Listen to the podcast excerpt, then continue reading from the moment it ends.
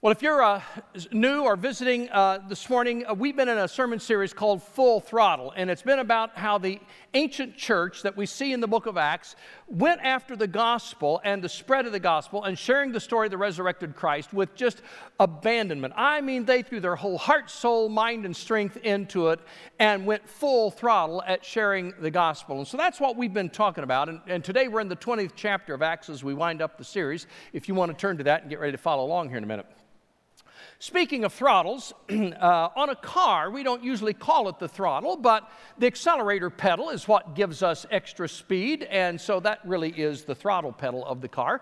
What you may not realize is that years ago, uh, uh, on cars, on the dash, there was a knob with a big T on the knob, and you would pull it out, and what it would do, it was kind of lock in where your uh, accelerator pedal was down. So if you needed to wiggle your foot or, or, give it a break or something, you just hold that knob out, and it kept your uh, throttle, your accelerator, where it needed to be. It was kind of a precursor, I think, to cruise control uh, in that sense, but that was actually called a throttle. On an airplane, a throttle is, is sort of like a T handle that sits about on the dash area uh, where your uh, gear shift would be. Now, depending on how many engines are on the aircraft, you may have one, you may have four throttles, uh, but you push the throttle forward to increase thrust, you pull it back to decrease thrust. Uh, on a motorcycle, your throttle is the grip handle over here, and you twist it on the right hand side, and that gives you your throttle. On tractors, uh, at least the older tractors, the throttle was on the steering column and you pulled it down uh, to increase the throttle. On a human being, do you know what the throttle is? it's your throat. The, the etymology of the word throttle comes from the word throat. When we use it in the verb form, we talk about throttling something or throttling someone, which means to silence or to choke. And what the, uh, yeah, I get it. All right. What what the church was facing in the first century was the opposition who wanted to throttle the message of Jesus Christ. They would have choked Paul and anybody else that spoke out about it if they could. But Paul could not be silenced. The early church could not be silenced. It was a grand time. Paul went full throttle when it came to proclaiming the message of the resurrected Christ. Now, when one considers how arduous and dangerous it was to travel 2,000 years ago, it is amazing to me that the Apostle Paul was able to accomplish so much in such a short time. He, he traveled three major missionary journeys, not counting the fourth journey, which took him all the way to the city of Rome and imprisonment there. And that was over a time period of about 12 to 13 years. We got a map that we're going to show you here that gives you a, a feel for where all he traveled during this time. And, and when he would go on these journeys, sometimes he would spend a few days with the people, sometimes a few weeks. In the case of the city of Ephesus, he was there three years teaching and establishing the church. Paul visited at least 16 different cities that we know of and committed himself to establishing the church in all of those places and more. It was an amazing life, it was an amazing venture. But near the end of the third mission journey, the winds of change are blowing, and Paul senses the Spirit of God leading him back to Jerusalem. And since he does not expect to ever come through this way again, chapter 20 is often viewed as his farewell to the churches that were so near and dear to his heart. Now, he desperately wants to get home in time to celebrate the Jewish feast of Pentecost, which is also the birth of the church, but he doesn't want to go until he has had the opportunity to meet with all of the churches and encourage them to stay strong, to finish strong to keep preaching the gospel of Christ.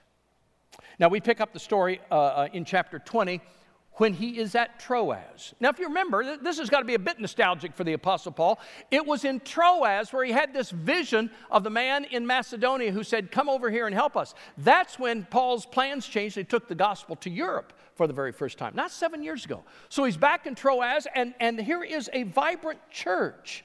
Um, and now keep in mind, too, when we're reading through this story, that there was no such thing as weekends back then. Sunday was the first day, well, Sunday still is the first day of the week. But back then, uh, it was not a day off, it was the first day of the work week. And so the church would have to meet in the evening, not during the day, when people ha- uh, were finished with their work.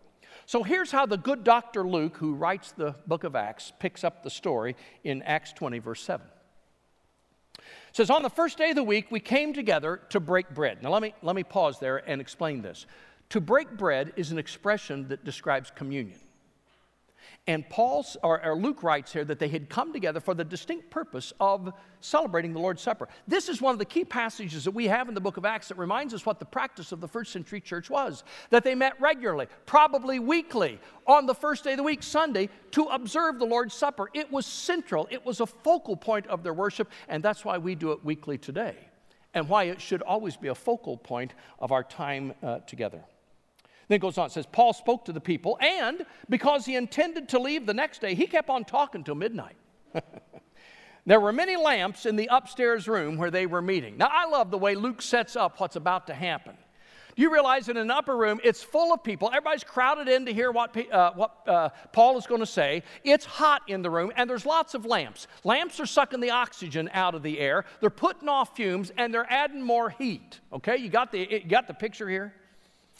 Verse 9 Seated in a window was a young man named Eutychus who was sinking into a deep sleep as Paul talked on and on. when he was sound asleep, he fell to the ground from the third story and was picked up dead. Bless his heart, Eutychus was trying. I mean, he even moved to the window. Maybe a little fresh air would help revive him. He just couldn't stay with it. Now, Paul hurries down. By the way, Eutychus, his name means fortunate. Fortunate, all right?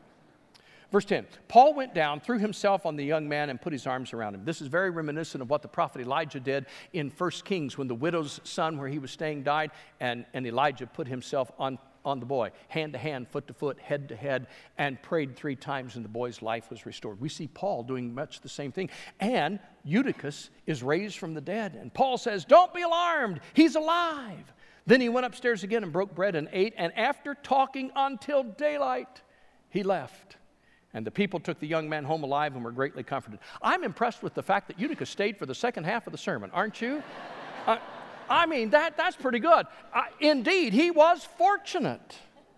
Now, this has always been one of my favorite stories in the book of Acts. And you probably think, well, yeah, there's a resurrection. That didn't happen every day. Paul raises this young man from the dead. No wonder it's your favorite in the, in the book of Acts. Well, that, uh, I agree. It is an impressive miracle, but that's not my favorite part of the story. My favorite part of the story is the fact that Paul had people sleep on him when he preached too. And that is great encouragement. As a matter of fact, I am sure God put this passage in the book of Acts to encourage 2,000 years of preachers and teachers in the kingdom of God. Because for 2,000 years, people have been sleeping in church. Statistically speaking, statistically speaking, if all the people who slept in church were laid end to end, they would sleep more comfortably. Now, from where I stand, I can see it start. you, you, you, this is a pretty good vantage point. Now, I'm watching, you know, I, I, can see it start. First of all, the eyes begin to blink a lot more than they normally do, and you can tell they're fighting it. And then the eyebrows go up, as if that's going to help keep the eyelids open even more. And then the head begins to, to, to, bob like this, and, and finally they are out. Now, some people fight it through about 13, 14 rounds. Others go down with the first punch. I mean, they just are out. I, I've got to tell you, I have witnessed more whiplash in the pew than in automobile accidents. I've seen more sharp elbow jabs from frustrated wives any, than anywhere else. I've heard unfiltered snoring right during the middle of worship. But people who fall asleep in a church service don't bother me nearly so much as those who just fall asleep spiritually. When something happens in the life of your neighbor, are you the first to comfort and help meet the need? Or are you spiritually asleep at the end of the cul de sac? When a coworker is struggling with issues at work or issues at home, can, can he count on you to have a listening ear, or will he find you spiritually asleep in your cubicle? When a friend asks you about your belief in God, can she expect a thoughtful and sincere response, or will she find you asleep in your faith? You see, folks, I fear that one of these days we're going to have to stand before God and answer for all of the opportunities we missed to make a difference because we were spiritually sleeping. So snore if you must here. I can handle that. but you be wide awake out there. Because eternity is too long and the consequences are too grave for us to be asleep when opportunities come to share with somebody else the gospel of Jesus Christ. Well, Paul leaves Troas and makes his way to the community of Miletus. And because he's in a hurry to get to Jerusalem, he doesn't want to make a journey all the way to Ephesus. So he calls for the elders of Ephesus to meet him there. Now, when I think of the Apostle Paul, I, I, don't know, I don't know how you picture him, but I always picture Paul as kind of an aggressive, intense kind of guy. I've got places to go, things to do, people to meet. Come on, let's get going. I think he's a very type A kind of personality. He's an on target kind of guy. I've got a goal, and I will meet that goal. Now, that's sort of how I visualize Paul, but I'm really not sure that's a fair visualization. He did get a lot done in a short period of time, but that wasn't the key to his success. The key to his great success in the kingdom of God was his relational skills. Paul encountered hundreds of people during these 13 years of traveling and preaching and establishing congregations throughout the entire Mediterranean region. But in the midst of all this planning and traveling and teaching and preaching, he never lost track of the important relationships. He writes to the, to the Philippian church in the opening verses of the book of Philippians I thank God every time I remember you. He says much the same thing to the Colossian Christians and the Thessalonian Christians. He calls Timothy, You are my true son in the faith. Those are deep relational themes that he writes. Paul focused on the person, not on the mission. And his parting message to the Ephesian elders is no different. This is a tender, moving scene filled with compassion and the desire to strengthen those around them that all of them would finish strong. He begins his discourse with the elders by reminding them of his personal motives. He said, What I've done, I've not done for money, I've not done it for fame, I've done it for the health of the churches. Everything I've done, I've done to make the church strong and healthy. And secondly, Paul speaks of following God's lead. Somewhere along the way, the Spirit of God had revealed to the Apostle Paul that he was headed to prison and headed for much hardship. Now, Paul didn't know where that was going to happen or when it was going to happen. He just knew it was coming. But nevertheless, he said, I, I, Wherever God leads, I'm going to follow. Look what he said, uh, wrote in verse 24. However, I consider my life worth nothing to me, if only I may finish the race and complete the task the Lord Jesus has given me the task of testifying to the gospel of God's grace. Don't you love that spirit? Whatever God has for me to do, whatever God has for me to endure, I just want to complete the task. I just want to finish strong, is what Paul says. In the third part of his discourse, he reminds them that he won't ever see them again this side of heaven.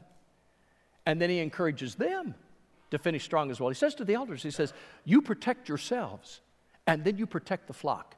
Hey, don't lose track of that, folks. That's a great model for your own life. All right? First of all, you be spiritually healthy, then you can help somebody else be spiritually healthy. You protect your own soul, then you can help protect somebody else's soul. It's a great tool. In the fourth part, he shares this warning. In verse 29, I know that after I leave, savage wolves will come in among you and will not spare the flock. Why, even from your own number, men will arise and distort the truth in order to draw away disciples after them. So be on your guard.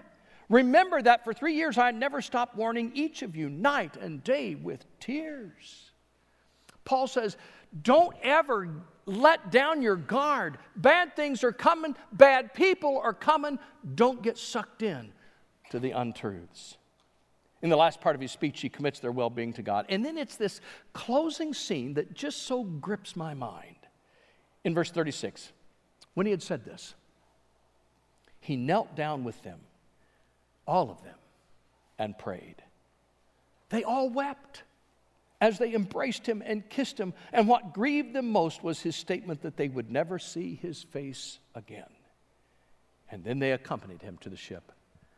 I have this visual image in my mind of the elders of Ephesus standing on the shore there at Miletus, watching with tears coursing down their face until Paul's ship is a speck that disappears on the horizon. Not because he was a great preacher, not because he was such a fantastic missionary, but because he was their dearest friend. For Paul, it was all about the relationships. Several of our families here have had tender moments this weekend. We, we've had a, a wonderful group of graduates this year.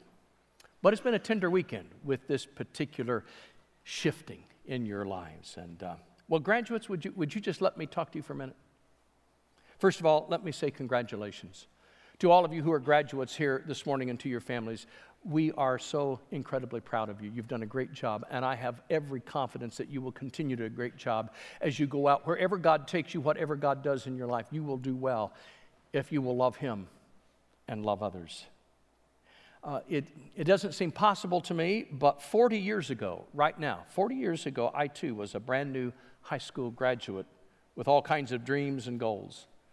And I can tell you this it has been a wonderful journey. But let me tell you, of all the things that you will face and experience, of the many ups and downs of the years ahead, I can honestly say that your faith in God and the relationships that you build will rise to the top as the most important in life. Careers come and go. Sometimes you have a savings account, sometimes you don't have a savings account. Unexpected heartaches will show up on your front porch without warning. You will make mistakes with your words and with your actions. There'll be things that you'll say that you wish you could take back. There'll be things that you could you you'll do that you wish you could turn back the clock and do them again because all of us are broken, fallible human beings. But through everything that happens, the good and the bad, only the Lord and a genuine relationship with others will get you through.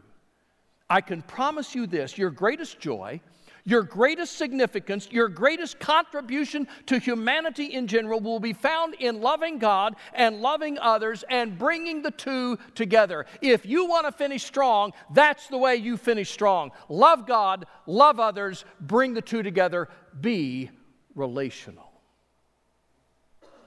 Now, out of these tender moments that Paul shared in his farewell, what, what can all of us this morning learn about life? Well, here's a couple things just to keep in mind. First of all, be humble. Be humble. Paul's words ring with humility. He said, I consider my life worth nothing to me. Hmm. That's not false humility. You know, some people, you can tell when it's false humility. Oh, no, I, I, I don't deserve that. I don't. Do, that's a false. Paul genuinely is saying here, I am nothing compared to what God's purpose is in my life. Now, I don't know about you, but I constantly battle that. I have to remind myself over and over it's a daily battle. It's not about me, it is about God's purpose in me. It's not about my life, it's about God's life in me. All of these things we are battling. Humility is a tough thing to get. Proverbs 11:2 says, "When pride comes, then comes disgrace, but with humility, with humility comes wisdom." When Jesus was teaching, the disciples posed a question to them and they said, Lord, who, who is the greatest in the kingdom of heaven?